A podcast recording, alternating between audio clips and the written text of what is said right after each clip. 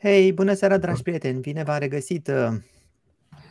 Este vară, se termină vacanța de vară și reîncepem și noi întâlnirile noastre de mai multe ori pe săptămână, dacă se poate. În seara aceasta ne reîntâlnim cu Claudiu Tănăselia și o să vorbim despre spațiu. Bine ai revenit, Claudiu! Bine v-am regăsit! Uh, da, Claudiu ne-a pregătit uh, o serie de știri Uh, cu imagini, cu video despre ce s-a mai întâmplat în spate, despre ce lansări au mai avut loc. O să avem o întâlnire cam de aproximativ o oră în care o să trecem prin, uh, printre aceste informații și așa după cum știți, luăm și întrebări. Și eu zic că, Claudiu, să nu o așteptăm până la sfârșit să luăm întrebările, în special mm-hmm. dacă vorbim pe un subiect, oamenii pot să pună întrebări, noi vedem întrebările aici și unele dintre întrebări le aducem în față și răspundem împreună. E bine așa, da, nu? E perfect. E cel mai bine așa, să fie cât mai dinamic și după aia uităm întrebările și e păcat. Așa. Bun. Păi eu zic să începem cu ce ne-ai pregătit tu. Da, e subiectul, a fost subiectul verii, subiectul lunii august, uh, lansarea noului modul al Stației Spațiale Internaționale. Ar fi fost oricum un eveniment, dar uh, rușii au făcut să fie și mai interesant decât uh, trebuia să fie. Nauca este în imagine, apropiindu-se de stația spațială. E o întreagă poveste cu Nauca, probabil că mulți dintre voi deja o cunoașteți, o să trecem rapid peste ea, dar eu zic că merită să o marcăm. Țin minte că ultima dată ne-am despărțit și am zis că se va lansa modulul Nauca și că eu am uh, dubii cu privire la lansatorul folosit uh, pentru, pentru acest lucru, uh, pentru că ei folosesc racheta Proton, care în ultimii ani nu este chiar cea mai fiabilă. Și modulul ăsta Nauca a fost și el amânat de, de mulți ani de zile. Uh, o să pun acum o poză cu, cu Proton. Uh, este singurul lansator de calibru greu al Rusiei uh, care se va fi retras în câțiva ani pentru că va fi înlocuit cu noua generație de rachete Angara care sunt mai eco, mai bio, folosesc combustibil mai puțin toxic. Norii aceia portocalii de la racheta Proton înseamnă că norii sunt foarte, foarte toxici. E același combustibil folosit de rachetele chinezești de generație veche și, mă rog, Proton M trebuia să fie o rachetă balistică intercontinentală care să livreze arme nucleare uh, de mare capacitate. Din fericire, nu au fost folosite în acest scop și au transformat-o într-un lansator orbital. Așadar, așa are rădăcinile în anii 60. Uh, este vechi, este și scump, nu este foarte eficientă linia de asamblare și am înțeles că ultimele rachete Proton sunt deja în hangare, așteaptă să fie asamblate, adică sunt finalizate, nu se mai construiesc altele noi și vor fi înlocuite cu rachetele Angara, care încă sunt în faza de test, adică cred că va fi așa o pauză probabil de, de câțiva ani până să-și reintre în, în ritm Rusia. Oricum, partea bună este că lansarea a decurs foarte bine. Proton, când vrea, poate să își facă treaba fără probleme și și-a făcut-o. A lansat pe orbită modulul Nauka Problemele au început de pe orbită, uh, când uh, trebuia să mă rog, de obicei lansarea se face pe orbită temporară, după care încărcătura, în cazul de față modulul, trebuie să-și folosească propulsoarele de la bord ca să își ridice orbita și să se îndrepte spre stația spațială.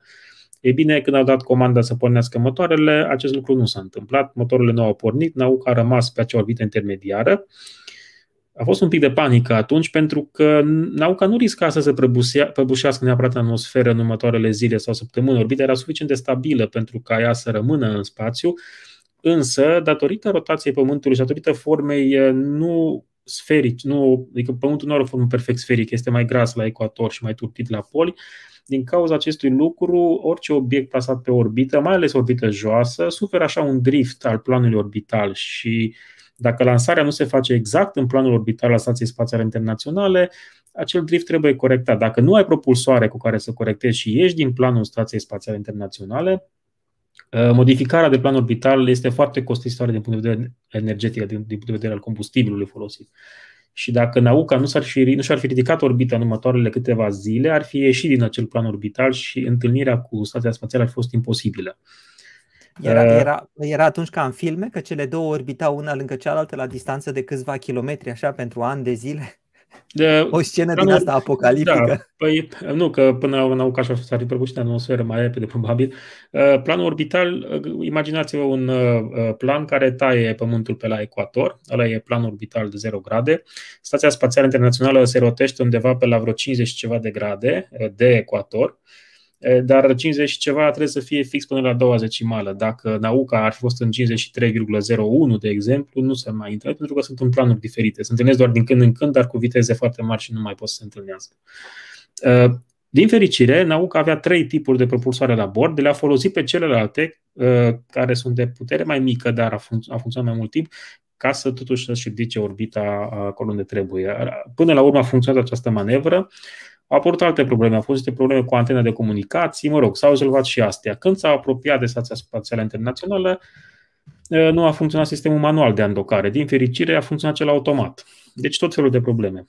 După andocare, echipajul, la câteva ore după andocare, echipajul are obiceiul să intre în vehiculul care a andocat ca să ia de acolo ce au, ce au primit de la sol sau, mă rog, să facă ordine.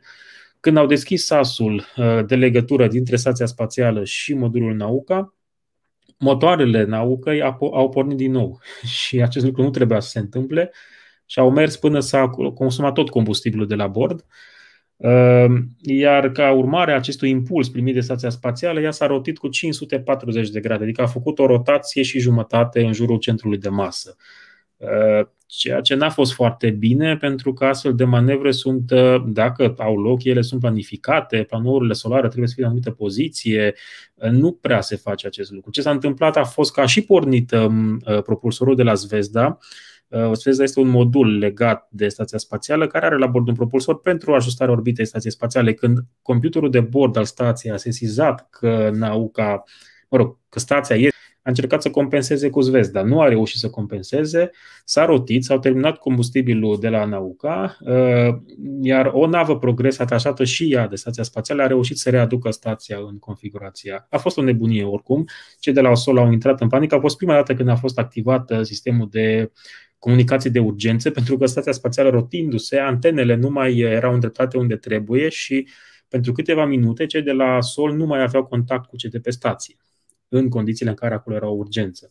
Și atunci au activat toate antenele disponibile din Statele Unite care puteau să comunice cu stația ca să ia legătura cu ei cumva.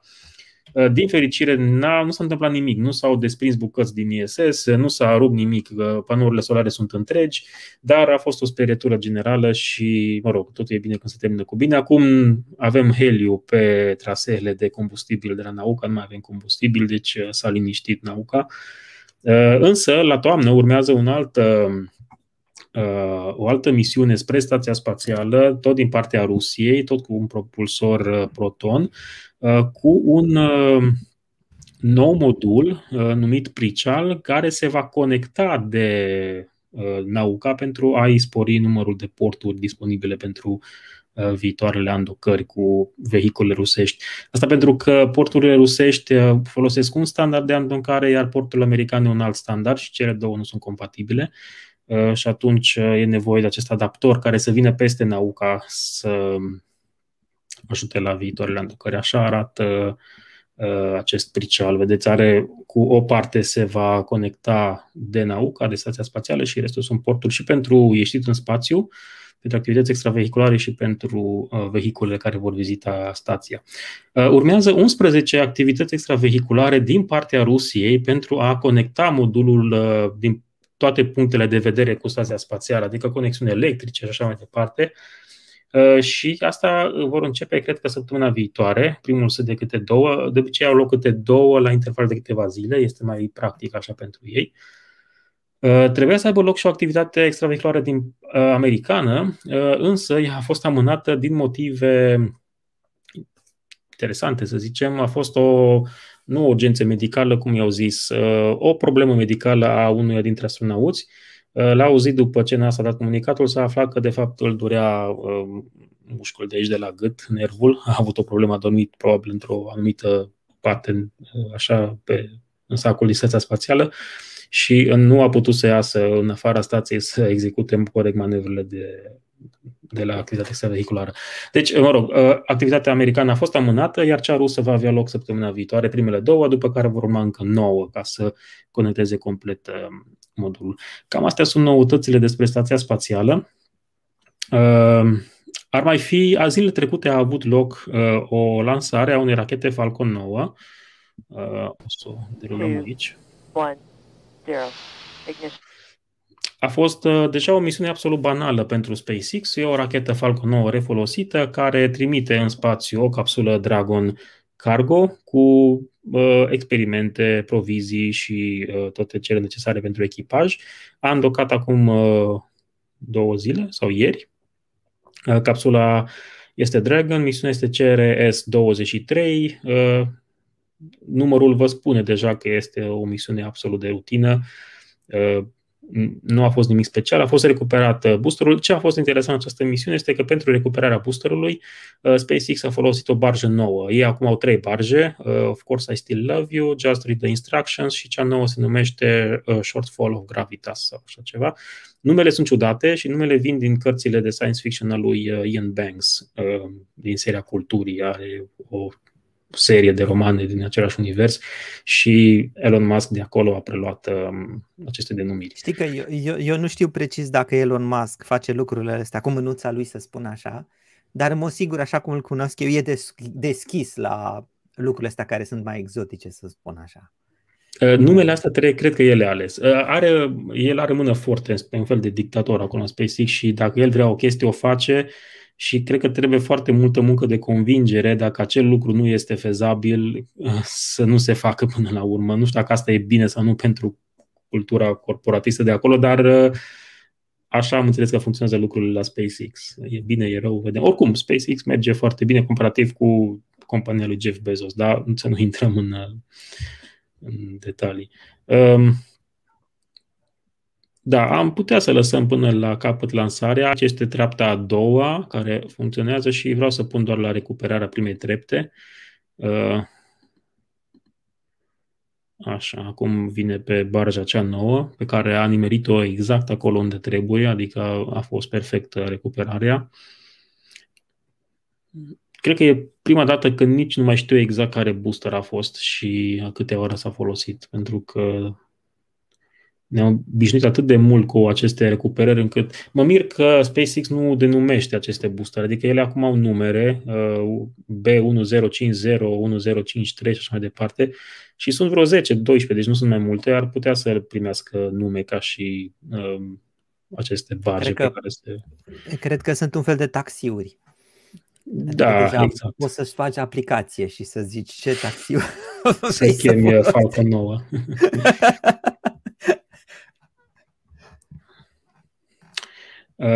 o lansare interesantă, mă rog, o tentativă de lansare interesantă a avut loc tot așa, acum câteva zile, acum două, trei zile. Ehm, o să dau o pauză și după, o să comentez un pic și după aia continuăm. Este vorba despre o rachetă de mici dimensiuni, nu știu dacă e clar din imagini, ehm, nu e foarte mare, nu e gen Falcon 9, e puțin mai mică. Sunt la mod acum lansatoarele de mici dimensiuni, cum sunt Electron. În imagine este Astra, care este la a patra tentativă de a lansa ceva pe orbită și, din păcate, a fost iarăși o tentativă reușită, dar a fost extrem de spectaculoasă. Uh, nu au avut nimic Astra, pe orbită. Astra ce înseamnă că este NASA. Astra nu e NASA. Sens? Uh, Astra e o numele companiei private care construiește aceste, această rachetă. Am uh, înțeles. Și, mă rog, e și listată la bursă, s-au mișcat foarte repede. Au lucrat în secret câțiva ani, nu s-a știut nimic de ei, după care anul trecut au ieșit brusc public și au zis, uitați, noi facem rachete. Uh, vom avea și colaborări cu NASA și cu toți cei care vor să lanseze pe orbită uh, încărcături utile. Uh, e o rachetă de mici dimensiuni și vrem să lansăm săptămânal, foarte ieftin și așa mai departe. Problema este că încă n-au lansat nimic, au tot încercat, cum ziceam, s-au lansat la bursă, dar în spațiu nu au lansat încă nimic. Uh, dar așa e la început, e greu, nu e, mă rog, nu e o problemă. Cred că această companie va performa în viitor, dar mă rog, trece printr-un moment mai prost în această perioadă. Uh, și o să Seven, vedem six, cum uh, lansarea. 4, 3, 2, 1, ignition, 0. First motion. First motion. Ups! Nu e în direcția care trebuie.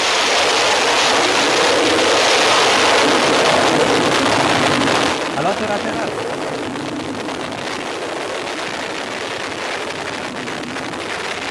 A, da, așa arată frumos. Arată frumos. Uite, parcă levitează. Da, nu a plecat în direcția bună de la început. E prima dată când văd o lansare pe orizontală. Ce s-a întâmplat a fost că unul din cele cinci motoare ale primei trepte a cedat la mă rog, a explodat probabil la pornirea motorului, la o secundă după ce au pornit, iar celelalte, celelalte patru au reușit să compenseze racheta astfel încât să nu cadă. Dacă ar fi căzut, ar fi distrus rampa de lansare și era o problemă pentru Astra, însă ea a luat așa un pic la dreapta, după care s-a înălțat, însă această manevră a costat-o foarte scump pentru că a consumat combustibil care era destinat împingerii pe orbită, n-a mai ajuns pe orbită, la un moment dat o să vedeți în imagini că se pierde controlul rachetei, și ea a fost distrusă de ofițerul de securitate, mă rog, nu de securitate al serviciului secrete, ofițerul care se ocupă de securitatea lansării, uh, a fost distrusă ca să nu cauzeze daune. Dar, uh, mă rog, uh, este lăudabil că astfel, această rachetă este atât de controlabilă încât chiar și cu un motor defect a reușit să evite o explozie la sol. Deci pentru asta Jos Pălăia a făcut o treabă excelentă și a fost foarte spectaculos. Eram ferm convins că o să cadă când am văzut prima dată cum s-a înclinat. Uh, bine că s-a întâmplat asta. Uh, da, le dorim succes celor de la Astra și aș vrea să văd mai multe astfel de uh, inițiative private. Se pare că și în Europa se pregătește una, nu la noi în țară, nu este acea firmă de care tot auzim. Undeva în Germania se pregătește o rachetă reutilizabilă de mici dimensiuni, care poate va zbura în anii următori, să vedem ce se va întâmpla. Aici undeva își va pierde, o să vedeți că începe să se miște necontrolat, Uh, cred că a început deja, da, aici, după care a fost distrusă și nu mai avem imagini. Uh, da, deci am vorbit despre stația spațială, am vorbit despre Mă gândeam dacă uh, luăm o pauză Astra. și luăm câteva întrebări și trecem da, am văzut la următorul subiect. Am văzut o întrebare interesantă de la Tudor, parcă. Acum încerc scuze de la mulți că nu o să le putem răspunde chiar la toți, pentru că sunt uh, mulți pe flux și nu uh, nu putem. Era o întrebare despre ce se aude cu programul Artemis, așa, asta e, l-am găsit lui Teddy. Uh, programul Artemis merge mai departe în sensul că racheta SLS este asamblată în hangarul din Florida, uh, s-a atașat, s-au atașat cele două boostere auxiliare, s-a atașat a doua treaptă, urmează să fie atașată și capsula Orion Uh, însă chiar astăzi am citit o știre uh, că prima lansare care trebuia să aibă loc anul acesta se va amâna pentru anul viitor, în primăvară. Asta nu știu dacă înseamnă că racheta va trebui să fie dezasamblată și reasamblată, pentru că asamblarea boosterelor auxiliare are o perioadă de viață limitată. Adică odată ce le-ai asamblat, trebuie să lansezi în uh, câteva luni, astfel trebuie dezasamblat, schimbat combustibilul și așa mai departe. Uh, oricum nu vom avea lansare SLS Artemis anul acesta. SLS este racheta, Artemis este programul. Artemis 1 este prima misiune din programul Artemis, lansată cu o rachetă SLS. SLS înseamnă Space Launch System. Uh, este o rachetă formată din acel um, rezervor extern al fostei navete spațiale, care a fost ranforsat ca să suporte la bază motoarele, iar în, în vârf treapta a doua a rachetei, care este împrumutată de la racheta Delta 4. Deci, practic, ce vedeți pe SLS este ce avea racheta Delta 4 înainte. Um, deci mergem mai departe un pic într-un ritm mai încetinit, dar ne așteptam la asta, să fim sinceri. Eu, sincer, nu credeam că vine lansarea oricum anul acesta. Uh, și am văzut imagini cu racheta SLS-2, adică a doua rachetă SLS pentru programul Artemis 2, care se află în primele faze de asamblare. Boeing acum uh, testează. Da, aici avem un uh, un CGI cu racheta respectivă. Cum vă spuneam, partea de jos este împrumutată de la naveta spațială, unde s-au pus aici la bază motoarele. Aici sunt patru, naveta spațială avea trei, deci putere mai mare. Uh, iar aceste boostere auxiliare albe de pe o parte și alta sunt tot de la naveta spațială împrumutate, doar că acolo aveau patru segmente, aici au cinci segmente, deci ard mai mult timp și sunt astfel capabile să urce o masă mai mare pe orbită. Iar în vârf avem acel ICPS, se numește uh, Interim Cryogenic Stage sau așa ceva, uh, cum vă spuneam, este împrumutat de la Delta și va fi înlocuit cu o a doua treaptă mai performantă în anii următori. Uh, până o vor construi mai durează, mai durează puțin. Deci programul Artemis merge mai departe. Oricum, aserenizarea nu va avea loc în 2024 din mai multe motive. Unul este că nu sunt gata costumele de, uh, pentru activitățile extravehiculare pe lună. Uh, acolo avem o întârziere. Mai avem o întârziere legată de procesul dintre procesul în instanță dintre Blue Origin, compania lui Jeff Bezos și NASA, pentru că NASA a destinat câștigătoare compania lui Elon Musk, SpaceX, pentru acel lander lunar. Uh, Bezos a, a contestat în instanță acțiunea. Ehm, Iar asta înseamnă că SpaceX nu poate începe să lucreze la acel lander pentru că toate lucrurile sunt oprite pe perioada procesului, care va dura probabil destul de mult timp. Mă rog, e tot dreptul lui Bezos să facă acest lucru, dar toată lumea a zis că e un pic uh, lipsit de fer toată, toată chestia asta. Uh, practic bagă bețe în roată, nu face nimic util, dar uh, probabil că în urma acestui proces vom avea două companii care vor construi landere lunare și undeva în 2025-2026 vom, vom vedea aserenizări. Cam asta despre programul Artemis. Uh, Daniel te da, întreabă, China, China mai lansează ceva? Da, și trecem cu această ocazie la China. Uh, China nu că lansează, el lansează foarte mult. Dacă intrați pe parsec.ro, aveți acolo un tabel cu ultimele 10 lansări orbitale. Uh, am uitat să trec de Astra, n-am avut timp astăzi, dar găsiți toate lansările și China cred că e chiar pe locul 2 sau 1 anul ăsta, deci lansează destul de des. Uh, și au sus niște astronauți, au niște astronauți pe orbită care au efectuat o. Uh, să punem clipul așa pe fundal în timp ce vorbim despre ei. Uh, oare unde este? Uh, Așa, deci au uh, trei astronauți pe orbită, sau taikonauți dacă vreți, uh, care au efectuat deja două activități extravehiculare din stația lor spațială. Uh, și care se vor întoarce pe Pământ peste vreo două săptămâni. Deci îi așteptăm și urmărim cu interes ce se, ce se va întâmpla, să, să sperăm că vor ajunge cu bine. China nu e la prima tentativă, știm foarte bine lucrul acesta. Uh, după ce ei se vor întoarce pe Pământ, uh, China va pregăti o nouă, o nouă, un nou transport, o nouă navă cargo, Tian, să nu greșesc, Tianhe? Nu, Tianhe e modulul stației spațiale, Tianzu pentru, pentru o nouă navă cargo care va îndoca cu stația spațială, după care va urma Shenzhou 13, următoarea misiune cu astronauți, undeva prin octombrie. Deci vom avea o navă cargo în septembrie și în octombrie încă un echipaj nou spre stația spațială. Deci vom avea, nu, nu că vom avea lansări din China, vom avea lansări cu echipaj din China, ceea ce este, este mare lucru. Și tot așa va continua pe parcursul următorilor ani, uh, navă cargo, după care capsula cu echipaj, după care echipajul vine acasă, nava cargo se dezintegrează deasupra Pacificului, iarăși navă cargo, iarăși echipaj. Uh, anul următor și anul celălalt vor fi lansate încă două module pentru stația spațială și urmează un telescop asemănător cu Hubble, care va fi plasat undeva în preajma stației ca să poată fi vizitat ușor și upgradat ulterior, pentru că uh, acest telescop va fi modular, deci va putea fi upgradat mult mai ușor decât uh, a fost upgradat Hubble. Cumva ăsta este urmașul lui Hubble, nu James Webb Space Telescope, dacă e să mă întrebați pe mine. Din punctul de uh, vedere ăsta al tehnic, al uh, serviciului, da, să spun Da, așa. plus că ăsta va fi invizibil ultraviolet, cum era și Hubble, iar James Webb uh, este în infraroșu, e cu totul alt tip de telescop și urmăre, urmărește cu totul alte obiective decât uh, Hubble.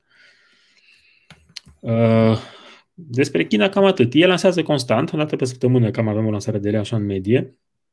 Uh, și nu au avut probleme anul acesta decât cu lansările, mă rog, ei au așa un program uh, de stat cu ranchete de Changzheng, care merge foarte bine, n-am avut nicio problemă cu racheta Changzheng de câțiva ani de zile deja.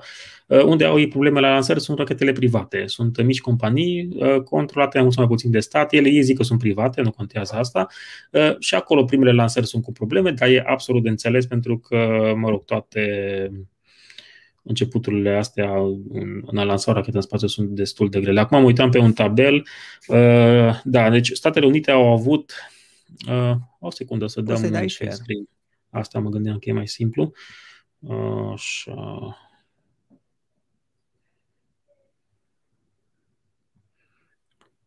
Mai am după aceea două întrebări despre România uh, și după aceea putem să ne întoarcem la știrile tale.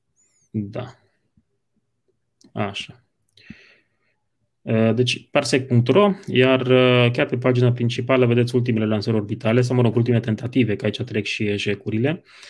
Și mai jos, dacă dați așa un mic scroll, o să vedeți lista lansărilor orbitale din 2021. Mă rog, sunt din, to- din toți anii, dar luăm doar anul acesta. Și aici o mică statistică. Statele Unite au avut 31 de tentative, un singur eșec, Cred că acum sunt două. Uh, astea sunt toate de la Astra. Uh, așa. Uh, China 29 de tentative, 27 de lansări efectuate și două eșecuri, cum vă spuneam, private. Rusia a avut 8, Europa 7. Da, aici nu dă bine. Că așa. Da, India uh, au avut uh, două lansări anul acesta, din care unul, unul s-a finalizat cu un eșec, din păcate. A fost prima lansare după uh, COVID și nu a mers bine. Racheta GSLV Mark III, uh, care e lansatorul lor mediu, uh, treapta a doua a, a, a avut probleme tehnice. Dar aici trebuie să fie o problemă. Aici e o problemă la mine în tabel în Europa, pentru că am uh, șapte tentative, șase lansări și zero eșecuri și știu sigur că era un eșec a rachetei Vega, care nu apare. Așa, uh, Iranul a mai avut uh, o tentativă și un eșec, da, mă rog, cred că am povestit despre asta. Oricum, aici sunt toate, pot fi consultate și le aveți pentru uh, toți anii, adică puteți da click pe oricare an și vedeți ce s-a lansat în anul respectiv, plus rachetele active, uh, când a fost lansată prima dată și cea mai recentă lansare a lor. Super. Uh, uite două întrebări din uh, România sau despre România. Paul vrea să te întrebe dacă ROSA lucrează împreună cu ESA. Pentru cei care nu știu, poate spui ce înseamnă ROSA și ESA. Da, ESA este Agenția Spațială Europeană, este, dacă vreți, echivalentul european al NASA. NASA, Agenția Spațială Americană, finanțată din bugetul uh, Statelor Unite. ESA este Agenția Spațială Europeană finanțată de statele membre. Uh, adică guvernul României trebuie să plătească anual o taxă pentru a participa la ESA. Uh, de ce face acest lucru? Pentru că astfel are acces la programele desfășurate de ESA, la proiectele ESA, Uh, poate accesa uh, contracte, poate accesa finanțare din partea ESA și de obicei uh, banii care sunt, se întorc în țară sunt mai mari decât cotizația. Din păcate, noi nu ne-am plătit cotizația de, câțiva, cotizația de câțiva ani. E un, a fost o premieră nefericită în istoria ESA și ni s-a luat dreptul de, vet, de, de, dreptul de vot în consiliile Agenției Spațiale Europene. Actualul ministru al cercetării a promis că se va remedia această problemă și se va plăti în tranșe datoria pe care o avem. Rămâne de văzut dacă se va întâmpla asta și când se va întâmpla.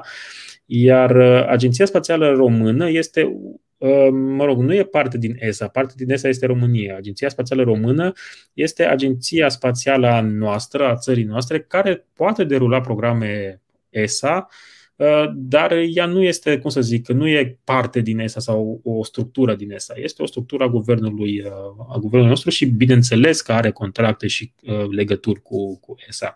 Dar are contracte și, și legături și Cam câți cercetători sau uh, oameni sunt uh, implicați aici? Vorbim de câteva sute, de câteva mii? Mm, cred că nu sunt mii. Păi, cred că suntem vreo 10.000 de cercetători în toată țara, în toate domeniile. Probabil câteva zeci. Aș, nu, știu, nu știu exact cifrele, dar uh, aș paria că sunt uh, zeci sau să zic sute în sensul de 100 și ceva, nu de 2-300 ceva de genul ăsta. Dar ESA poate, mă rog, contractele cu ESA pot să fie derulate și prin alte uh, cum să zic... Institute de cercetare. Uh, sau da, prin, institute nu neapărat prin ROSA, deci uh, sunt anumite institute care colaborează direct cu ROSA și așa mai departe. Deci e destul de flexibil această colaborare. Iar ROSA poate să aibă contracte și cu alte agenții spațiale uh, naționale, nu neapărat doar cu ESA. Cam asta este structura și dinamica. Și oportunități de cercetare a, spațiului, a spațiului, a rachetelor în România? Da, trebuie găsit un cercetare trebuie găsit un institut de cercetare care are contracte cu ESA sau uh, uh, cu, cu ROSA sau în domeniul acesta, iar pentru asta trebuie foarte multă foarte multe științe exacte, adică trebuie facultate de profil, matematică, fizică, uh, chimie, mă rog. Uh, deci o facultate de științe exacte, după care căutat uh, o organizație, o structură care are contracte de desfășurare cu, cu Agenția Spațială Europeană sau cu ROSA, sau prin ROSA.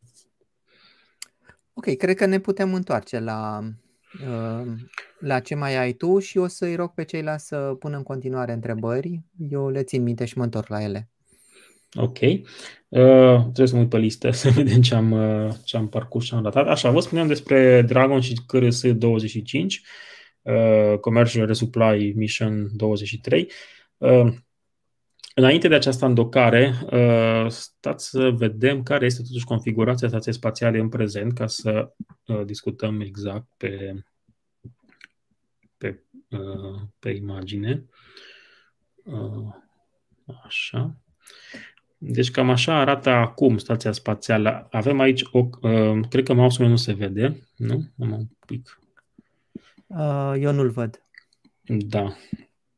Acum s-a văzut. Uite-l, se vede. Acum, se vede. da.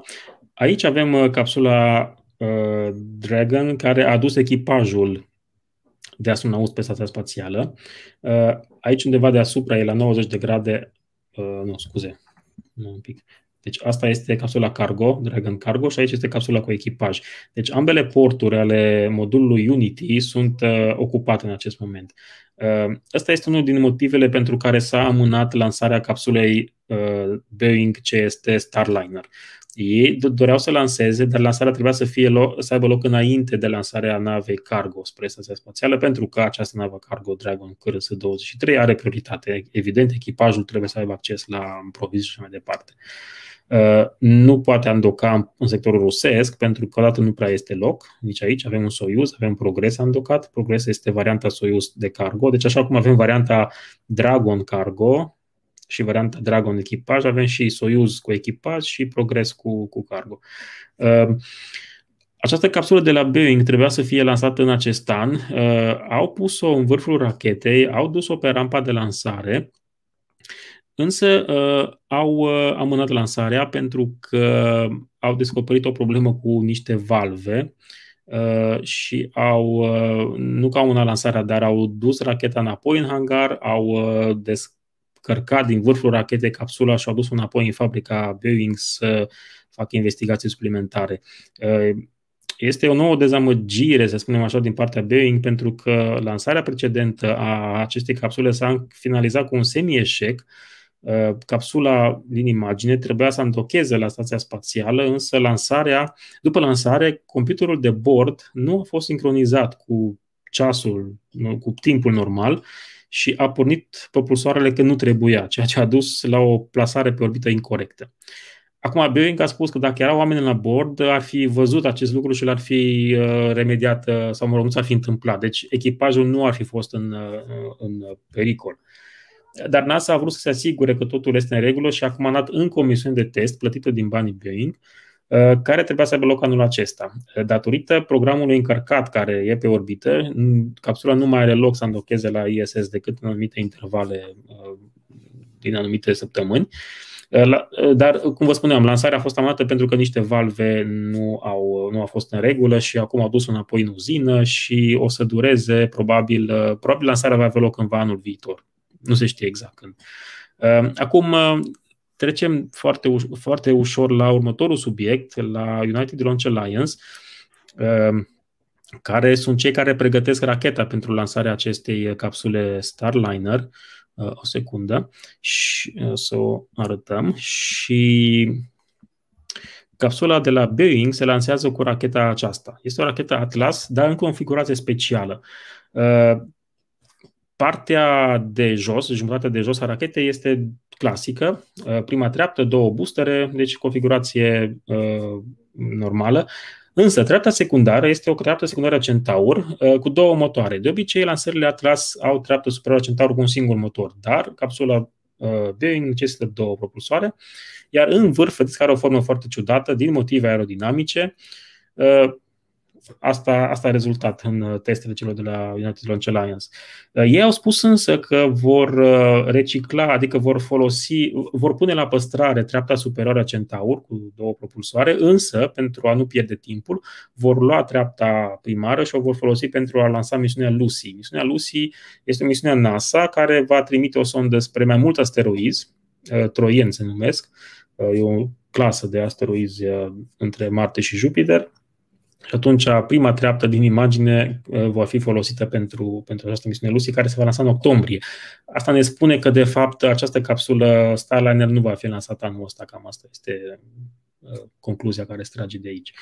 Uh, nu vor folosi Centaurul cu două motoare pentru Lucy, nu are nevoie, are nevoie de un Centaur cu un singur motor, dar iar pentru capsula va fi pus la păstrare. Ehm, și vorbind de această companie United Launch Alliance, ehm, în aceste zile ei profită acum de faptul că uh, au, uh, au timp, au rampa disponibilă și uh, fac următorul test. Uh, ei vor retrage din uh, folosință această rachetă Atlas 5.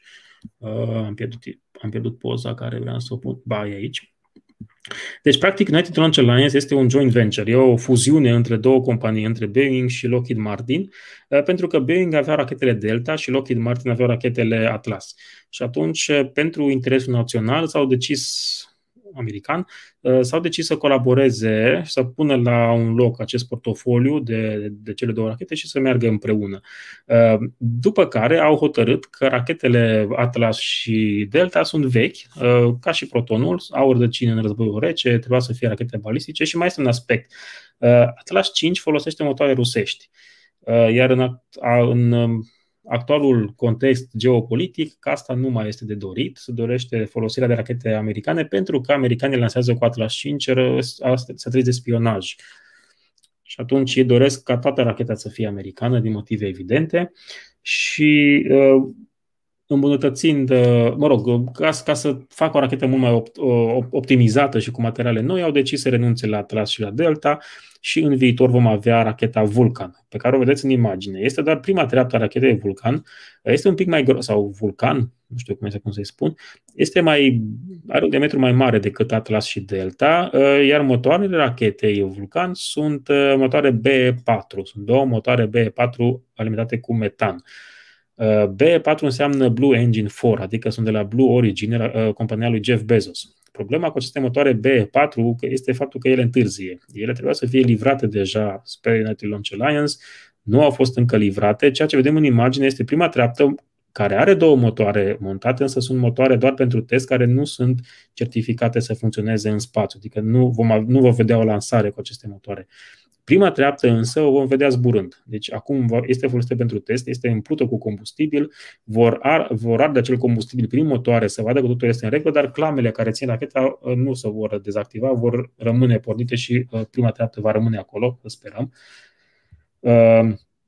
Uh, însă întârzie foarte mult această nouă rachetă Vulcan. Oricum, United Launch Alliance a spus că deja nu mai ia comenzi pentru Atlas 5, deci cumva și ei vor retrage în următorii ani această rachetă, care are 100 și ceva de zboruri fără probleme, adică este o rachetă bună, merge foarte bine.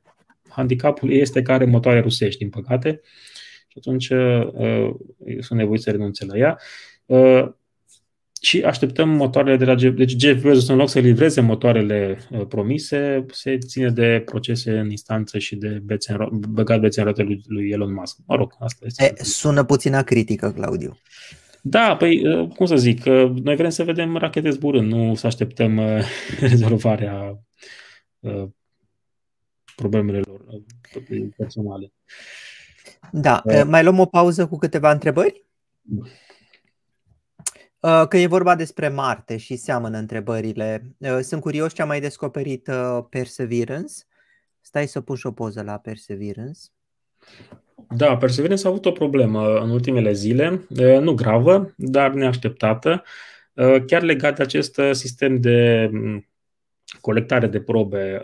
El are vreo 43 sau 47 de tuburi, mai țin exact, din titan, septice, foarte curate, în care urmează să pună eșantioane de sol și de rocă, adică forează roca și ce scoate de acolo pune în uh, aceste tuburi și le lasă în urma lui, așa ca Hansel și Gretel pe suprafața lui Marte, urmând ca după 2030 să vină un rover uh, american-european sau european-american să colecteze aceste uh, eșantioane, aceste tuburi închise hermetic și să le ducă pe pământ ca să le putem analiza mai bine în laboratoarele noastre. Ei bine, prima încercare de a colecta o probă uh, a fost un eșec. Sistemul este complet automat, adică cei de la NASA spun vrem uh, uh, un eșantion din proba respectivă, iar uh, Perseverance face toată treaba. Ei bine, când au terminat procesul, s-au uitat în tub, tubul era gol. Uh, se pare însă că roca avea o densitate pe care cei de la NASA nu au anticipat-o uh, și ea s-a sfărmat până să ajungă în tub. Uh, reevaluează procedura și în următoarele, nu știu, săptămâni, zile vom avea o nouă tentativă de primă prelevare a unui eșantion de probe. Deci cam, cam asta a fost cu Perseverance în aceste zile nu a fost așa o dezamăgire. Mă rog, se mai întâmplă astfel de lucruri, nu e nimic, mai sunt încă 40 ceva de tuburi, uh, iar uh, cei de la NASA ziceau că dacă 20 și ceva dintre ele vor fi umplute cu uh, probe, ei se declară mulțumiți, adică nu e nicio tragedie. Ingenuity, helicopterul, continuă să zboare. A avut vreo 12, dacă sper că nu greșesc, zboruri deja și el continuă să însoțească uh, roverul. Uh, da, de ce nu zboară 5 minute și nu mai mult de 10 metri? Um, pentru ca Ingenuity să poată funcționa, el trebuie să fie mereu în contact radio cu Perseverance. Dacă ar zbura 5 minute, s-ar depărta atât de mult de Perseverance încât conexiunea dintre cele două vehicule nu ar mai avea loc și atunci probabil că uh, ar, ar cădea pe solul marțian. Uh, el nu a fost, el a fost făcut ca un vehicul de test. Acum toată lumea întreabă de ce nu face aia, de ce nu face aia, de ce nu face aia. Ei au avut niște obiective și le-au atins. Acum fiecare zi în care zboară Ingenuity este un bonus pentru ei, adică nu, uh, practic misiunea lui s-a terminat. Uh, continuă pentru că vehiculul nu s-a stricat, adică nu au un motiv să-l lase în urmă. Și atunci el zboară undeva în fața lui Perseverance, îl așteaptă, vine Perseverance, își face treaba, după care iarăși face un nou hop, sare mai departe și așa uh, și își continuă misiunea până când se va strica. Uh, până când va avea un zbor necontrolat și se va prăbuși la sol.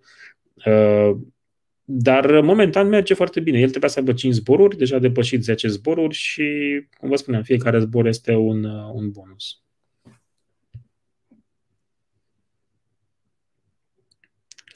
Ah, da, scuze, uh, eram pe mute. Da, putem trece acum la Starship, că am văzut o întrebare din Starship. Da, tentativa de a prinde boosterul Starship în aia mi se pare absolut uh, cum să zic, dementă sau incredibilă, uh, neverosimilă, nu știu cum să zic. Uh, tot ce e legat de Starship mi se pare uh, de o altă fascinant. Clasă, de univers Da, superior. e, nu știu. Dacă nu merge, nu cred că se supără nimeni. Dacă merge, e revoluționar și eu nu, adică nu vreau să credeți că sunt neapărat un fanboy SpaceX. Îmi, plac ce fac, îmi place ce fac ei, pentru că chiar fac lucruri. Falcon 9 este o rachetă absolut minunată. Starship mi se pare nu știu, am niște rezerve că va zbura așa cum uh, sunt planurile acum uh, să zboare. Probabil că o vor mai modifica și vor mai face niște uh, uh, ajustări la ea. Oricum e ceva ieșit din comun și am chiar niște imagini uh, uh, absolut spectaculoase cu asamblarea ei, pentru că ea a fost asamblată de curând. Uh, și în momentul în care a fost asamblată, acum câteva săptămâni, a fost cea mai înaltă rachetă construită vreodată. A depășit, iată, în sfârșit, după 60 de ani, a depășit uh, uh Saturn 5. Uh, nu a zburat încă, va zbura probabil cândva, uh, să vedem dacă o găsim aici. Uh, o secundă. Uh, e greu cu share screen-ul ăsta. Uh, așa. Deci asta este o imagine care ne aduce aminte de celebra imagine pe grindele de la Empire State Building când se construia New Yorkul. De-aia a și pus Elon Musk așa alb-negru. Uh, este uriașă racheta. Deci dacă asta zboară și se mai și întoarce pe pământ, e, va fi un eveniment uh, uh istoric.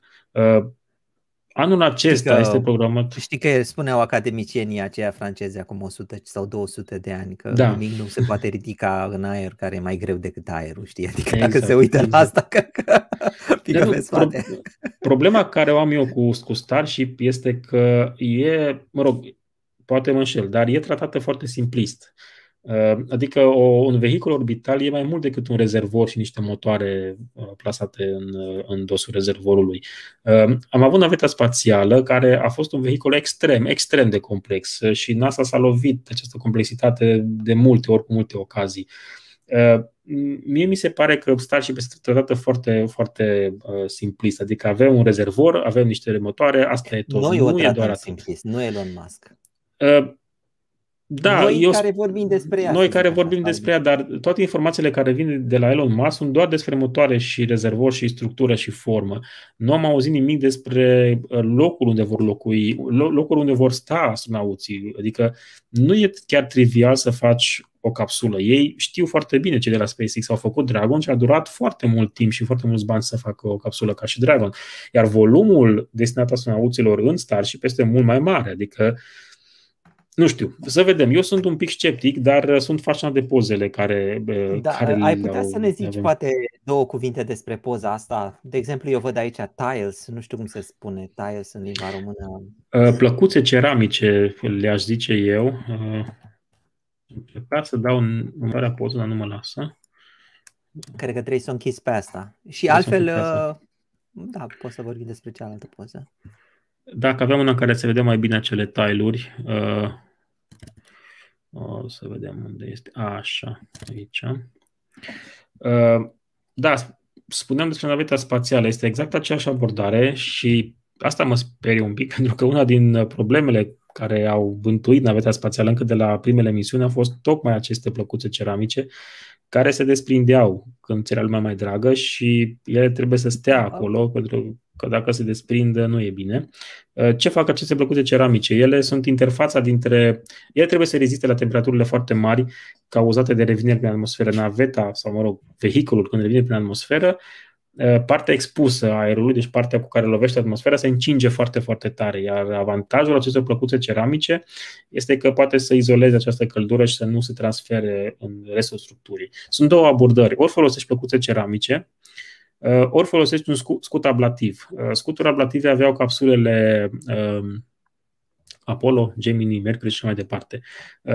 Uh, ablativ ce înseamnă? Nu știu dacă e folosit corect în limba română, ablative e din, din engleză. Uh, se desprind bucăți din acel scut și se consumă și astfel se protejează termic restul capsulei. Problema cu această abordare este că nu poate să fie rapid refolosită capsula respectivă sau chiar deloc, adică s-a dus scutul ăla și cam gata, cam asta e. De fapt, Dragon are astfel de scut ablativ, dar el trebuie înlocuit după fiecare misiune și asta durează foarte mult. Ideea lui Elon Musk era să refolosească rapid această nave Starship, adică să vină la sol și a doua zi să plece din nou înapoi. Uh, și asta nu poți face decât cu o structură care nu se consumă când te întorci pe atmosferă. Iar uh, se, se pare că de 30 de ani nu s-a descoperit altă soluție decât aceste plăcuțe ceramice. Uh, într-adevăr, am văzut aici la SpaceX un alt sistem de prindere a lor, adică se agață cumva de structură, apoi e un lipici acolo, sau nu mai e lipici, doar se agață mecanic, nu, nu știu exact detalii. Oricum, anul acesta, SpaceX plănuiește o lansare orbitală, zic ei, în care vehiculul din imagine va fi lansat. Acum ce se va întâmpla? Uh, treapta primară, uh, treapta gri din imagine, va reveni înapoi pe pământ, controlat ca să testeze, să vadă dacă merge. În poza precedentă sunt niște aripioare foarte mari care o vor ajuta, ca și la uh, Falcon 9, să revină controlat în atmosferă, însă nu va fi recuperată la sol cel puțin nu acum, nu, nu acesta, nu prima, prima misiune, va ajunge undeva deasupra oceanului, va pluti să vedem dacă merge, după care va cădea în ocean și nu va fi recuperată. Iar a doua treaptă, adică Starship, partea neagră, partea cu, cu plăcute ceramice, va face un ocol, uh, deci va fi lansată din Texas, va face un ocol planetei și va efectua așa un fel de deorbit burn, adică va ajunge pe orbită, dar nu va efectua o orbită completă, va fi testat sistemul de frânare și după o orbită aproape completă deasupra Hawaii-ului va reveni prin atmosferă, deasupra oceanului va fi filmată probabil, dar nu va fi recuperată. Acum, planul uh, în anii următori urmează ca prima treaptă să revină pe rampa de lansare și să fie prinsă cu niște uh, chestii, cu niște clame direct în momentul în care va ateriza. Nu știu ce să Dar, zic, sună uh, nebunesc. Claud, eu cred că aș vrea să dai un zoom puțin, pentru că e ai senzația că e o rachetă mică, dar dacă dai puțin zoom și vezi cât de mici sunt oamenii acolo, cât de mici sunt mașinile, adică asta e mai mare decât un bloc cu 20 de etaje. Da, are peste 100 de metri înălțime, uh, dacă ține bine minte detaliile, uh, dar le puteți găsi rapid pe, pe, uh, pe Wikipedia. Da, e, e uriașă, deci nu, din poze nu vă dați seama cât e, cât e de uriașă. Nici nu, nu, e imposibil. Eu am văzut uh, poze cu Saturn 5, aici se văd niște oameni, dar abia se văd. Asta nu e zoom, e o altă unde, imagine. Unde A, sunt cei care lucrează Chiar uh, la mijloc, acolo. da, acolo. Exact. Și nu exact. poți să dai zoom dacă apeși pe zoom? Uh, ba da, cred că pot. Ia vezi dacă merge. Ia, ia, exact, exact. Ia uite cât de mici sunt. Wow, uh, ce mare oricum, uh, din poze nu, nu vă puteți da seama. Spuneam, văzusem poze cu Saturn 5, am văzut imagini cu lansarea, uh, mă rog, clipuri video cu lansarea cu Saturn 5 în programele Apollo, după care am văzut o rachetă Saturn 5 în realitate. Nimic nu te pregătește pentru momentul ăla, adică e ceva colosal, e inimaginabil că așa ceva poate nu doar să zboare, să ajungă pe orbită sau pe lună. E absolut fantastic. Deci, și dacă aveți vreodată ocazia să vedeți o rachetă Saturn 5, sunt vreo trei salvate prin Statele Unite, uh, pentru că au fost construite și programul Apollo s-a întrerupt și au rămas cu hardware-ul construit. Uh, e, cred că, una din minunile lumii moderne sau ceva de genul ăsta. Adică arată absolut impresionant și nici nu poți să-i faci o poză în care să o surprinzi în toată măreția ei. Deci e o imagine de de vis. Da. Și așa va fi și cu Starship, probabil. Da. Mă gândeam, Claudiu, să continui tu cu subiectele pe care le mai am și la ai și după aceea să răspundem și la ultimele întrebări? Cum facem? Da, ă, dacă tot suntem la uh, SpaceX, o să mai zic o lucru despre SpaceX, mai am ceva despre Venus și după aia ne putem întoarce, după aia putem să rămânem la întrebări, că de fapt e aproape ora 10. Uh, da. Foarte, foarte repede vreau să mai zic despre... A, să nu uit, uh, Marte-China. Uh, China are pe Marte un rover, Jurong, care zilele acestea a depășit uh, 1000 de metri, deci a parcurs pe Marte un kilometru, ceea ce este absolut impresionant. Uh, Uh, și că tot vorbind de Marte, nu vreau să uit să vă spun că în următoarele zile, dacă aveați de gând să vorbiți cu sondele care sunt pe Marte, uh, nu veți putea face acest lucru pentru că Marte uh, intră se ascunde. Marte se ascunde în spatele Soarelui, deci cumva în genul ăsta și toate misiunile marțiene intră așa într-un mod de autonom, autonom stand-by, adică au niște comenzi, dar nu comunică cu Pământul. Sau, mă rog, comunică cu Pământul, dar o mare parte din date sunt pierdute pentru că Soarele se află între noi și Marte în această, în această perioadă sau începând din primele zile ale lunii septembrie. Uh, și asta durează cel puțin 10 zile, în funcție de câte antene au statele care comunică cu sondele de acolo. China trebuie să aștepte vreo 40 de zile, iar uh, americanii după 10 zile pot să contacteze sondele. Ele își vor face treaba în continuare, dar nu vom avea date de la ele. Și nu, nu, nu se vor trimite comenzi, pentru că riscăm ca aceste comenzi trimise să nu fie complete și să dea peste cap softul de acolo. Deci uh, cei care lucrează la sondele marține vor avea o pauză, un concediu. Uh, Uite ce, zi, ce zice BBC, că roverul chinezesc pe care îl vedem în imagine și-a făcut un selfie. Nu e un selfie. Uh, selfie își face roverul american care are un braț, da? Selfie înseamnă că îți faci tu poza cu brațul tău, da? și ții telefonul în mână. Aici Așa. e o poză de grup. E o poză de grup de pe vremuri. Când puneți aparatul foto pe un zid, uh, uh, setai timerul la câteva secunde și fugeai repede în fața lui să-ți faci poza. Aia nu era selfie, era poză de grup. Și aici avem o poză de grup. Pentru că roverul a lăsat pe nisipul marțian o cameră web Uh, prin, da. legată prin Wi-Fi sau prin, mă rog, nu știu ce protocol au ei acolo, uh, după care a fugit repede în fața camerei și camera i-a făcut poza și a surprins atât roverul din imagine cât și platforma care l-a dus pe suprafața marțiană. Este o poză absolut incredibilă pentru că de pe misiunile americane nu avem astfel de poze pentru că nu au trimis camere. Uh, adică acum undeva în nisipul marțian există o cameră, un webcam din asta care a făcut poza, poza asta. Poza pare fake, foarte multă lume că nu e adevărat. Nu, e cât se poate de reală poza și ea a fost, mă rog, nu poza în sine, dar misiunea chinezească de pe Marte a fost confirmată de sondele americane, deci nu avem ce să mai discutăm despre veridicitatea lor, sunt cât se poate de reale. Dar e, e asta, asta poza aveam și o pregătită, este absolut uh, fabuloasă. Așa, ă, asta a fost o paranteză cu Marte și cu China, am trecut ea și acum o să închei paranteza cu SpaceX, ă, să găsesc și poza. Mm, ă, unde este poza? Așa, cu Inspiration 4. Inspiration 4 este o misiune privată. Acum trebuie să fiu foarte atent la terminologie. Unii zic privată, unii zic o misiune civilă, dar civil înseamnă opusul militarului, dar nu e despre asta vorba. Uh, în fine, un miliardar uh, a vrut să ajungă în spațiu, dar pe bune, adică pe orbită, în spațiu, fără discuții cu linia Karma sau așa, a închiriat o întreagă capsulă uh, Dragon uh, cu echipaj și mai aduce și alți trei uh, cu el, care nu sunt miliardari, l-a plătit el biletul tuturor. E vorba despre o tânără de 20 și ceva de ani, uh, un, o profesoară, parcă, și tot așa un profesor. Un doctor, un, un medic și un profesor. Uh, nu le țin minte numele la toți. Știu că Jared Isaacson este miliardarul, uh, iar ceilalți trei îl vor însoți într-o aventură care durează trei zile uh, pe orbită. Nu vor merge spre stația spațială, este prima misiune după STS-125 a navetei spațiale spre telescopul Hubble, care nu a mers spre o stație spațială. Ei vor pluti pe orbită mă rog, vor zbura pe orbită timp de 3 zile, după care vor reveni înapoi pe Pământ. Și ce este important și interesant în această capsulă Dragon este că a fost modificată. Uh, după ce se deschide acest capac, aici trebuia să fie mecanismul, în vârful capsulei trebuia să fie mecanismul de andocare cu ISS, pentru că nu se andochează cu ISS, s-a pus o uh, cupolă transparentă astfel încât echipajul să aibă o priveliște foarte interesantă, foarte plăcută de acolo de sus. Este o imagine CGI pe calculator, nu am văzut, nu a văzut încă nimeni capsula cu această cupolă, nu știu exact dacă ea a ajuns în stadiul final sau dacă chiar vom avea această capsulă, această cupolă sau nu.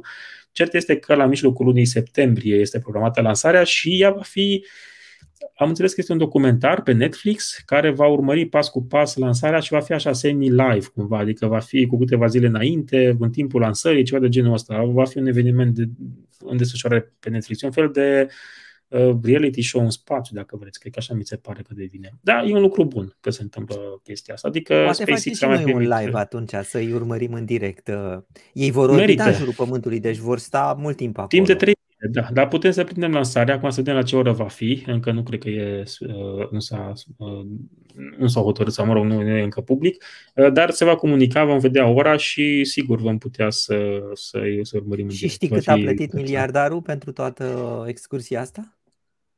Nu cred, nu cred că se știe public, nu cred că s-a dezvăluit suma. Sau eu nu știu, dar nu cred că e publică. Dar se poate okay. calcula, adică Uh, NASA plătește, dacă nu mă înșel, în jur de, sper să nu greșesc, 50 de milioane pentru un loc pe capsulă. Ei sunt patru, deci probabil undeva pe la 200 de milioane. Probabil că au discount dacă sunt mai mulți, ceva de genul ăsta. Ok. Da, cam, știu cam asta vorbim de lucrurile astea apar așa puțin uh, atât de extraterestre față de lumea noastră pământeană, știi? Când mergem da, la dar încep și... să, încep să devină din ce în ce mai uh, uh, printre noi, așa, adică au fost zborurile lui Bezos, zborul lui Branson, așa, au testat marea cu, cu vârfurile cu picioarelor, așa. cu degetele, sau cum să zic, și acum, iată, o misiune care durează trei zile și care, mă rog, sunt, cei de la bord sunt absolut amatori, adică nu au uh, antrenamente speciale. Au făcut în ultimele zile antrenamente, dar nu sunt uh, militari, nu sunt astronauți veterani, sunt absolut oameni de rând. Uh, Harley uh, Haley uh, e persoana care va fi cea mai tânără persoană americană care a ajuns pe orbită, are o proteză la unul din picioare, a avut probleme în trecut, adică e o, cum să zic, nu sunt supra-oameni, din contră, sunt oameni absolut obișnuiți, ceea ce ne dă și nouă speranțe că poate cumva vom uh, ajunge, dacă nu da, pe lună, bine, măcar pe uh, orbită. Comenta, uh, comenta punct aici, dar este vorba de un zbor către Stația Spațială Internațională în ianuarie. E altceva? Da, și... este un altceva. Este zborul de la Axiom uh, și acolo sunt veterani, într-adevăr. Acolo sunt uh, astronauți, uh, uh, mă rog, unul dintre ei cel puțin este veteran, dar asta vedem data viitoare. Uh, și ultimul subiect despre care uh, vreau să vorbesc înainte să trecem la întrebări, uh, a fost la începutul lunii august un dublu survol al lui Venus efectuat de două nave europene. Uh, Solar Orbiter și Bepi Colombo, în 9 și 10 august, la câteva ore distanță dintre ele. Nu s-au întâlnit, dar au trecut razant de, de Venus la câțiva, iată, mii de kilometri. Bepi Colombo e chiar la 550 de kilometri de Venus. Uh, nu a fost întâmplător, totul a fost calculat dinainte. Mă rog, întâlnirea dintre ele a fost întâmplătoare, dar ele ambele folosesc Venus pentru aș ajusta traiectoria în direcția lor finală. Bepi Colombo se îndreaptă spre Mercur, iar Solar Orbiter se îndreaptă spre Soare, în sensul că se va plasa pe orbită polară în jurul Soarelui, adică va, vom vedea pentru prima dată în istorie polii Soarelui, ceea ce până acum am văzut, toate misiunile trimise care să studieze Soarele se află în planul ecliptic, adică în același plan în care ne rotim și noi și restul planetelor uh, din sistemul solar. Uh, Solar Orbiter se va învârti pe un plan perpendicular pe planul pe care noi ne învârtim în jurul Soarelui și vom vedea pentru prima dată polii Soarelui și probabil vom avea uh, prognoze meteo solare mai bune, adică vom ști mai bine, mai repede când vine o furtună solară sau, uh, sau așa ceva. Uh, oricum a fost o, o, un eveniment interesant și așteptăm datele de la Bepi Colombo să vedem dacă atmosfera conține sau nu acele, acea fosfină de care am auzit anul trecut și n-am mai prea auzit mare lucru de atunci despre ea. Deci dar uh, urmează o misiune spre Venus, uh, două misiuni americane, o misiune, uh, o misiune europeană, dar împreună cu, cu americană și vom avea și misiuni private spre Venus lansate de compania Rocket Lab, adică niște sateliți mici care vor fi trimiși în anii următori spre Venus. Deci Venus revine cumva în, în actualitate. Dar cred că data viitoare o să vorbim despre Venus, că merită. Astăzi a fost cu Marte, data viitoare vom vorbi despre Venus. Da, um, să terminăm atunci cu întrebările. Sunt mai multe tipuri de întrebări. Eu zic că putem să trecem printre ele și putem să răspundem foarte scurt. Dacă nu știm, spune că nu știm, mergem la următoarea întrebare. Sigur. Um, Valentin, ce se va întâmpla în timp cu deșeurile de pe orbită? Da, acum depinde pe ce orbită sunt. Uh, dacă sunt pe orbită joasă, uh, sunt șanse foarte mari ca ele să reintre după un timp în, uh, în atmosferă să ardă.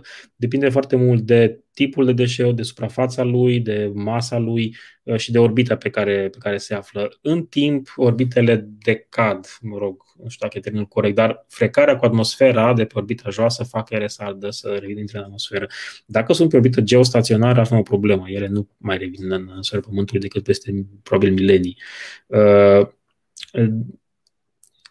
se vorbește foarte mult despre deșeuri orbitale. Eu zic că nu este neapărat o problemă atât de mare dacă sunt pe orbită terestră joasă, până la 500 de kilometri.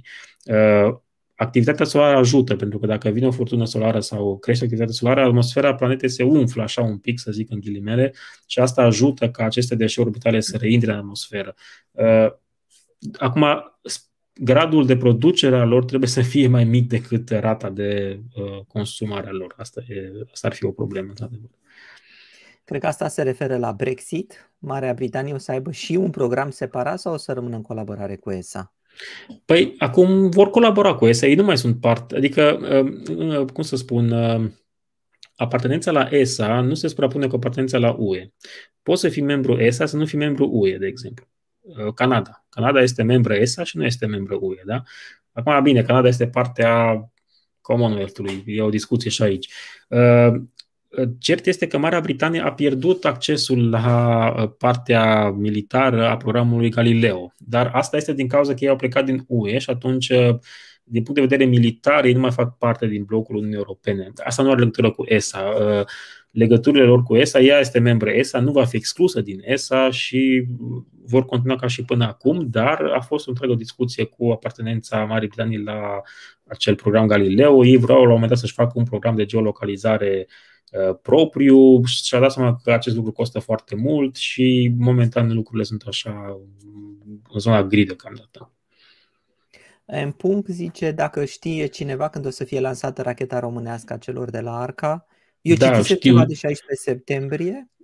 Da, știu eu, nu va fi lansată niciodată. Asta e un pariu pe care l-am făcut și îl mențin. Uh, trebuia să fie în iulie, trebuia să fie după aia în august, acum am una pe septembrie, o să vină iarna și o să uităm de ei. Nu o să lanseze nimic. Dar uh, dacă sunteți interesat de activitatea lor, urmăriți de pagina de Facebook, e amuzantă. Așa.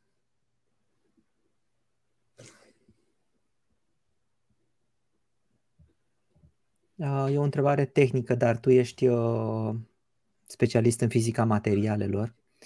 Și da, nu, nu sunt, da. Aerogenul uh, nu ar putea înlocui plăcuțe ceramice? Probabil că dacă ar fi putut, ar fi făcut-o deja. Uh, bănuiesc că e destul de scump aerogelul comparativ cu ceramica, uh, cred că asta e unul din factori. Uh, și el a fost folosit în alte scopuri, nu pentru izolare, a fost folosit pentru a capta particule cu viteze foarte mari. Uh, nu știu dacă proprietățile lui termice sunt l-ar recomanda pentru, pentru uh, a înlocui plăcuțele ceramice. Dar sunt convins că dacă ar fi fost de înlocuit, l-ar fi înlocuit SpaceX cu aerogel. Probabil că nu e atât de bun ca și ceramica. O întrebare care e formulată puțin diferit, dar ideea asta. Claudiu, explică te rog, cum sunt așa de mulți înscriși pentru a merge pe Marte, mai ales că primii vor probabil, uh, da, Uh, e periculos pentru primii care se duc acolo. Acum, nu știu ce înseamnă înscriși. Uh, sunt mulți dornici să meargă pe Marte. Nu există un program oficial de, adică, mă rog, e acel program al lui, uh, a, f- a fost acel program Mars One, care a fost o farsă și aceea, nu, nu vreau să discut prea mult, mă rog, din păcate, adică poate să apară oricât o companie privată să facă o listă cu dornici de a merge pe Marte. Asta nu înseamnă că efectiv se va întâmpla lucrul acesta. Primii care vor ajunge pe Marte vor fi astronauții, uh, probabil americani, probabil chinezi, nu știm, China are una, adică vine foarte repede din urmă, probabil astronauți privați ai SpaceX, încă nu se știe, oricum pe Marte se va ajunge cu siguranță după 2030, cândva în jurul 2035 uh, și nu vor fi neapărat carne de tun. Eu cred că vom avea plată un survol al planetei Marte, adică vom trimite o misiune în jurul planetei Marte care se va întoarce înapoi pe Pământ și după aceea ne vom gândi cum punem piciorul pe Marte, dar asta va dura destul de mult. Uh, încă o dată, nu există o listă oficială cu cine merge pe Marte. Apar diverse chestii prin media, dar uh, primii vor fi astronauți, cu siguranță. O întrebare interesantă. Există alternative de proiecte care propun o altă navă spațială complet diferită de cele standard? Și eu mă gândesc aici nu la chestii fancy, știi, la alcubiere drive sau uh, știu și eu altceva. Adică mă gândesc la ceva practic, uh, în afară de păi, motoarele Starship. Starship. Starship este o navă complet diferită de ce am văzut până acum. Arată ca în filmele science fiction din anii 30. Uh, e un vehicul diferit de cele care sunt acum. Acum, dacă vă referiți la alte tipuri de propulsie decât avem acum, uh, există niște studii și chiar Rusia are un proiect în desfășurare. Acum e greu de crezut că o să-l finalizeze pentru că ei abia au finalizat un modul după ani de zile care se lege la ISS și care a făcut ce a făcut pe acolo. Vor să facă un fel de uh, reactor nuclear, uh, mă rog, motor cu reactor nuclear în spațiu, ceea ce este o idee bună, adică aștept de mult să văd un, un vehicul propulsat de, de un reactor nuclear. Uh, motivul pentru care asta nu s-a întâmplat uh, sunt motive politice, adică nu mulți vor să vadă lucruri uh, nucleare pe orbită, deși ele sunt, sunt sateliți care au surse radioactive și, mă rog, au fost și accidente de-a lungul timpului, adică nu e chiar n-ar fi chiar o premieră. Dar Rusia are în desfășurare un asemenea proiect și chiar zilele acestea am citit un proiect al Chinei care vrea să construiască, nu știu dacă e chiar vehicul, putem să-i spunem, vrea să construiască undeva pe orbita geostaționară o structură imensă și când zic imensă mă refer la kilometri, vrea să asambleze așa un fel de telescop de vreo 5 kilometri care să colecteze lumina solară și să, să o transmită pe Pământ sub formă de microunde, adică să fie colectată la sol sub formă de microunde pare science fiction, dar dacă ne gândim așa pe 100 de ani, nu mai e chiar așa de science fiction. Ei calculau că au nevoie cam de 100 și ceva de lansări cu racheta lor Changzheng 9, care încă nu e gata. Ea va fi un fel de echivalentul SLS Starship Saturn 5 de genul ăsta și va zbura prin 2030. Uh, să zicem o lansare pe lună, tot au nevoie de vreo 10-20 de ani să asambleze uh, chestia respectivă, dar va fi o chestie nemai întâlnită și n-am mai auzit astfel de proiecte la modul serios, adică nu vise apărute în presă, adică o chestie pentru care Agenția Spațială Chineză plătește bani ca să se studieze fezabilitatea uh, structurii respective. Asta ar fi niște chestii la care se lucrează și de care ar fi absolut uh, noi. Cred că uh, întrebarea asta putem să și încheiem, că e în aceeași direcție 100 de ani. Nu cred că se referă la rachete. Credeți că în 100 de ani vom depăși sistemul nostru solar și nu cred că se referă la rachetă sau la sonde, cred că se referă la oameni. Adică într-o 100 de ani vom avea oameni care vor trece dincolo de limita păi, sistemului um, solar. Acum depinde cum definim și sistemul solar. Unii spun că Voyager a trecut de sistemul solar, eu zic că n-a trecut, pentru că mai are de mers până să treacă de comete și de toate, toate lucrurile care încă sunt în uh, gravitația Soarelui sau în granițele gravitației Soarelui. Deci Voyager încă n-a trecut. E greu de crezut că în 100 de ani vom ajunge cu echipaje umane să ieșim din sistemul solar. Eu cred că în 100 de ani vom ajunge pe Marte, asta sunt convins, se va întâmpla, dar nu mai departe de Marte în 100 de ani. Adică 100 de ani nu e mult. Acum 60 de ani a fost pe lună și iată ce greu este să ne întoarcem pe lună. Ok, se vor accelera lucrurile, vom merge pe Marte în 10, 20, 30 de ani, uh, dar e greu de mers în altă parte, adică nu, nu văd un alt loc unde vom putea păși în afară de Marte și Luna. Sunt sateliții, uh, mă rog, solizi, Saturn și Jupiter, da, dar acolo avem câmpuri magnetice extrem de puternice și nu știu cum am putea să, să le explorăm așa la picior, să zic. Uh, să ieșim din sistemul solar nu se va întâmpla în 100 de ani, eu nu cred. Dar nu, nu pentru că sunt pesimist, Nici dar eu... nu văd cum. Da, dacă e să spun eu părerea mea personală, nici nu văd de ce, pentru că în afara exact. sistemului solar e foarte mult întuneric și nu găsești absolut nimic până la următoarea asta. Adică te plictisești ani de zile, zeci, sute de ani, mii de exact. ani mergând, depinde ce viteză ai. și atunci nu e nici această motivație. Exact. Bine, uh, bine Claudiu, Uh, stai să mai pun încă o dată linkul către site-ul tău, parsec.ro. Uh, ați văzut că acolo găsiți foarte multe detalii. Îți mulțumim încă o dată pentru seara asta minunată, plină de informații. Am primit o întrebare, sincer să fiu, dacă vom vorbi numai despre rachete sau și despre alte lucruri din spațiu. Uh, părerea mea este că întâlnirea astea cu Claudiu să le păstrăm doar pentru rachete, pentru că, așa cum ați văzut, el știe foarte multe și putem să acoperim uh, lejer ora cu astfel de informații și dacă este vorba de celelalte tipuri de informații despre spațiu, ce s-a mai întâmplat cu o supernovă, pe unde a mai explodat, ce galaxie, găură neagră și așa mai departe, uh, astea putem face eventual într-un alt, uh, într-un alt video.